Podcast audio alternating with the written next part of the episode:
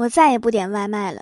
两点和五点叫的外卖是同一个配送员，进来就跟我说：“小姑娘，你饿得挺快呀。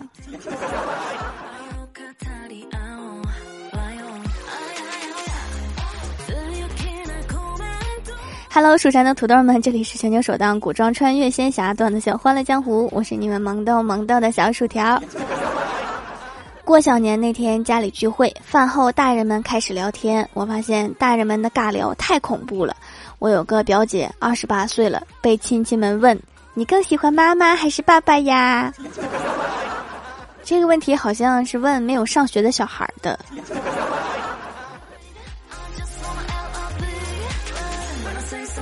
我爸在家看电视，看到一条新闻说我们这儿有一个疑似病例，我爸就赶紧给我打电话，让我干啥都小心一点，我们这儿又有疑似了。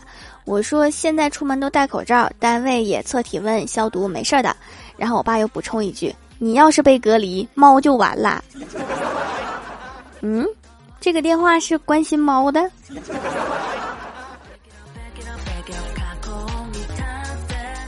我跟你们说，给狗取名一定要趁早。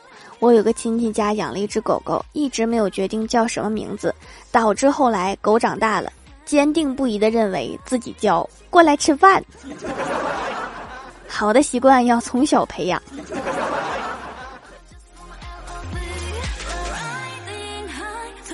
我昨天在某宝上面买了一件手工小饰品，发现有一个地方不是很满意，问店家可不可以给我改一下，店家很痛快地答应了。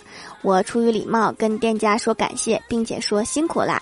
店家回给我一句：“不客气，亲亲，我活该的。”倒也不用这么卑微。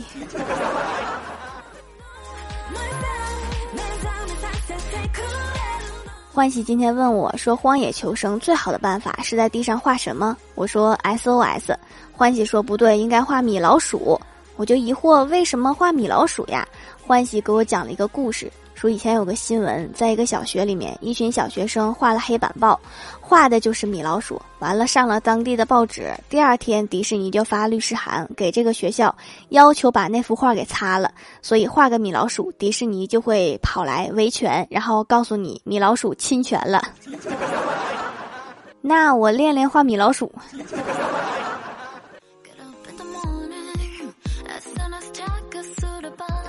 我哥新交了一个女朋友，特别喜欢占卜、星座呀、小测试之类的东西。昨天正好在网上看到一个测验，当你不确定男友是否真的对你好的时候，只需要一起打两把排位赛就行了。如果自己出现失误，对方也能温柔的对你，那两个人的感情一定可以长久。我哥说他和他女朋友试了一下这个方法，后来两个人打起来了。这个就是今日份的分手小技巧。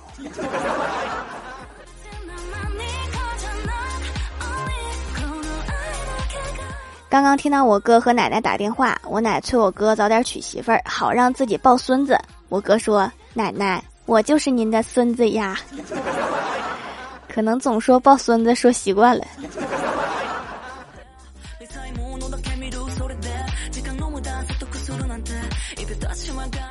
上周末我家附近新开了一家造型店，这家店特别高级，不光能剪头，还能给狗狗剪毛。欢喜就带着他们家的小哈想去试试，今天就询问价格，店员说狗狗剪毛一百。欢喜听了急了，说我剪头才二十，给狗剪头收我一百。店员说狗敢吃屎，你敢吗？欢喜就马上反击，我要是敢呢？店员说那以后你剪头也一百。有些人表面上赢了，其实他已经输了。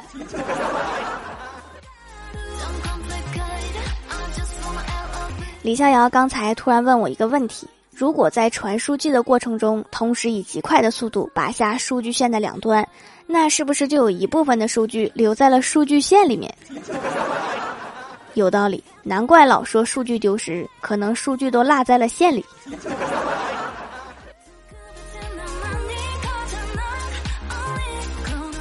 今天上班看到前台妹子正在读一本历史题材的书，我就问她：“你看得懂吗？”前台妹子把书合上，认真的跟我说：“看得懂。这书上说，古代打仗都是疯狂的，在仇恨和恐惧下，战士们都会做出疯狂的举动，比如拉锯战，就是拉上锯子去打仗，逮住就活活的锯。你你这个书是李逍遥写的吧？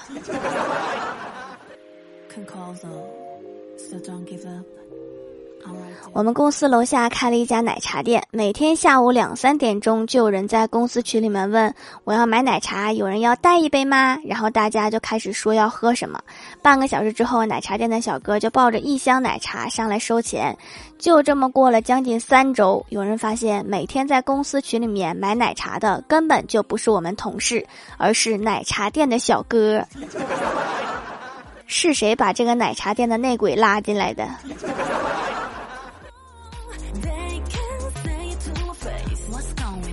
今天闲来无事，翻微博看到一个职场面试的问题：你背了六根烟，但是来了七个领导，你该怎么办？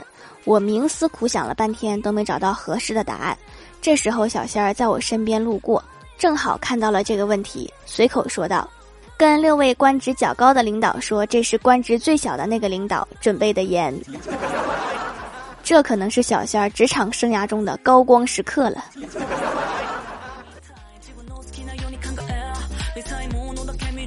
下班后，郭大侠一家三口去逛街。郭大侠拉着郭小霞走到前面，问郭小霞：“儿子，你想吃点啥不？我给你买。”郭小霞摇摇头说：“不吃，啥也不想吃。”说完就走到郭大嫂身边。郭大嫂很好奇呀，郭小霞今天怎么这么乖呀？于是就问：“儿子，你今天怎么什么都不想吃呀？”郭小霞苦个脸说：“妈咪，你根本就不给我爸零花钱，每次逛街买东西都是我掏钱，我的压岁钱都快花光啦。最可气的是每次买好吃的，我爸非要尝两口。为了点吃的，真是煞费苦心。”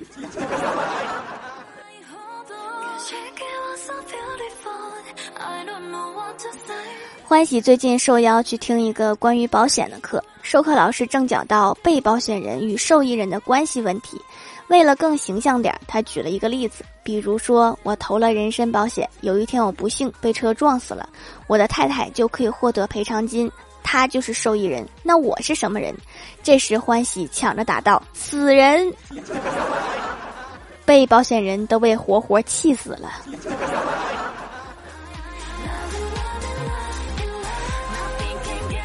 同事给李逍遥介绍个对象，听说是干服务行业的，见面感觉特别好。李逍遥问妹子啊，是做什么服务行业的？改天去捧捧场。妹子大胆地说：我们这个行业不允许和客人发生感情，你还是不要去了。李逍遥以为对方看不上他，就很生气地说：我还没有见过什么行业不允许和客人谈恋爱的呢。妹子淡定地说：我是入殓师。这个确实不太适合有感情。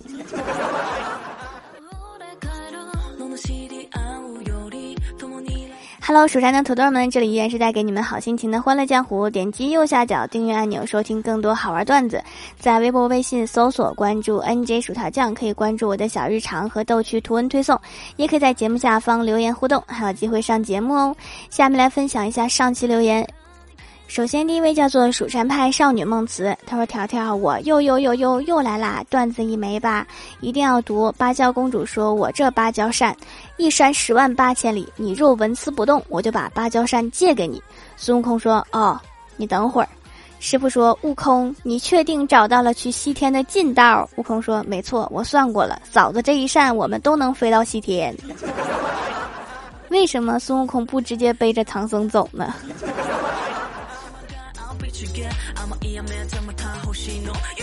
下一位叫做满是泪痕，他说：之前有一次和朋友出去玩，在公交车上，我前面的座位坐着一个三四岁左右的小男孩，他妈妈和我并排站在他身边，公交车每停一站都会报请给老弱病残让个座。小男孩就问妈妈：妈咪，老弱病残的弱是什么？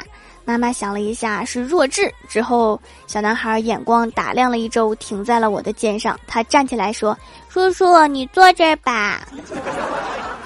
孩子是好孩子，就是不那么灵光。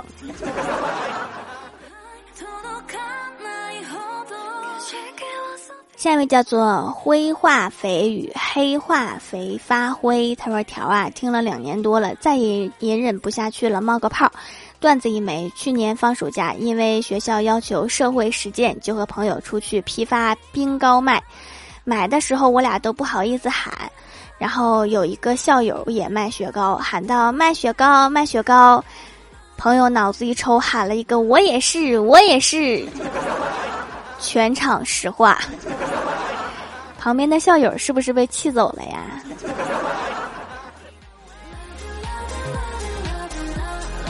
下面叫做画本写小说的圣虎白泽，他说：“条，我听你段子四年啦，算不算关山大弟子呀？”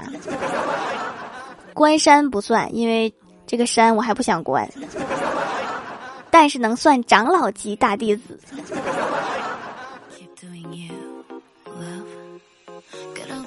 下一位叫做蜀山派颜值担当，他说：“听了掌门的段子，让我笑了，花了我百分之零点二的电量。”三兆的流量，两秒的时间，八十二焦耳的热量，还浪费我用二十六键打了五十六个汉字，八个逗号，十三个阿拉伯数字，让我原本不富裕的家庭雪上加霜。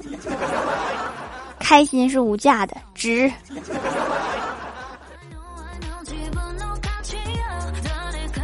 下一位叫做百变小鸡，他说：“痘痘鸡听节目心动了，入了掌门的洁面皂，洗了一周，脸上痘痘明显变少，后背也不痒了，清洁度高，用了感觉肌肤水油平衡了，没有以前油了，淡淡的日妆都可以轻松搞定。”这个意思是以前油的妆都挂不住了吗？那也太油了。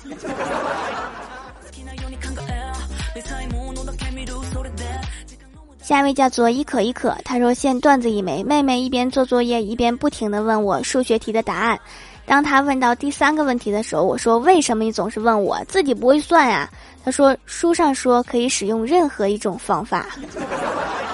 对了，条姐，我发现你每次读我的名字读法都不一样哎，不一样吗？不都是这么读吗？一可一可，一可一可，一可一可。”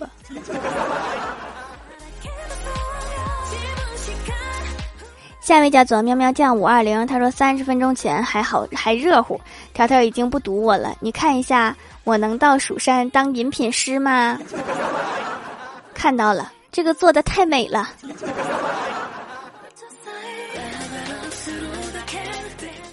下一位叫做蜜的闺蜜，她说：“姐姐不读我了，留条段子。有一天，郭晓霞问郭大侠：爸比，我是怎么来的？”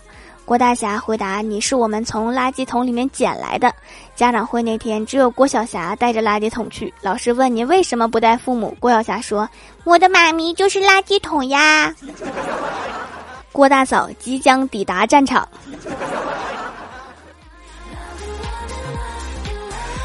下一位叫做时代少年团，郭大侠去银行让郭晓霞看着车，一个警察来了，问郭晓霞：“你家的车走吗？”郭晓霞说：“不走。”然后警察就贴了一张罚单。郭大侠出来后看到罚单，告诉郭晓霞以后不能这样说。郭晓霞长大后当了出租车司机，在路边等女友买奶茶时，准备接到女友去见家长，这时一个警察过来问：“你的车走吗？”郭晓霞想起郭大侠的嘱咐，便说走。警察上了车，说去叉叉小区。哎呀，终于下班了。条啊，我是一个初一的女生，囚禁后宫，天生有被搭车的命哈，第二职业有了。下面来公布一下上周第六百零三集的沙发是哈哈青盖楼的有一八六七二七一 V Z W O， 蜀山派少女梦慈，画本写小说的圣虎白泽，好多文字四，满是泪痕。感谢各位的支持，记得订阅、打 call、点赞、评论、分享、五星好评呀！好啦，本期节目就到这里啦！喜欢我的朋友可以支持一下我的淘宝小店，淘宝搜索店铺“蜀山小卖店”，蜀是薯条的蜀，就可以找到啦。以上就是本期节目全部内容，感谢各位的收听，我们下期节目再见，拜拜。Life can call though, so don't give up. I'm right there with you.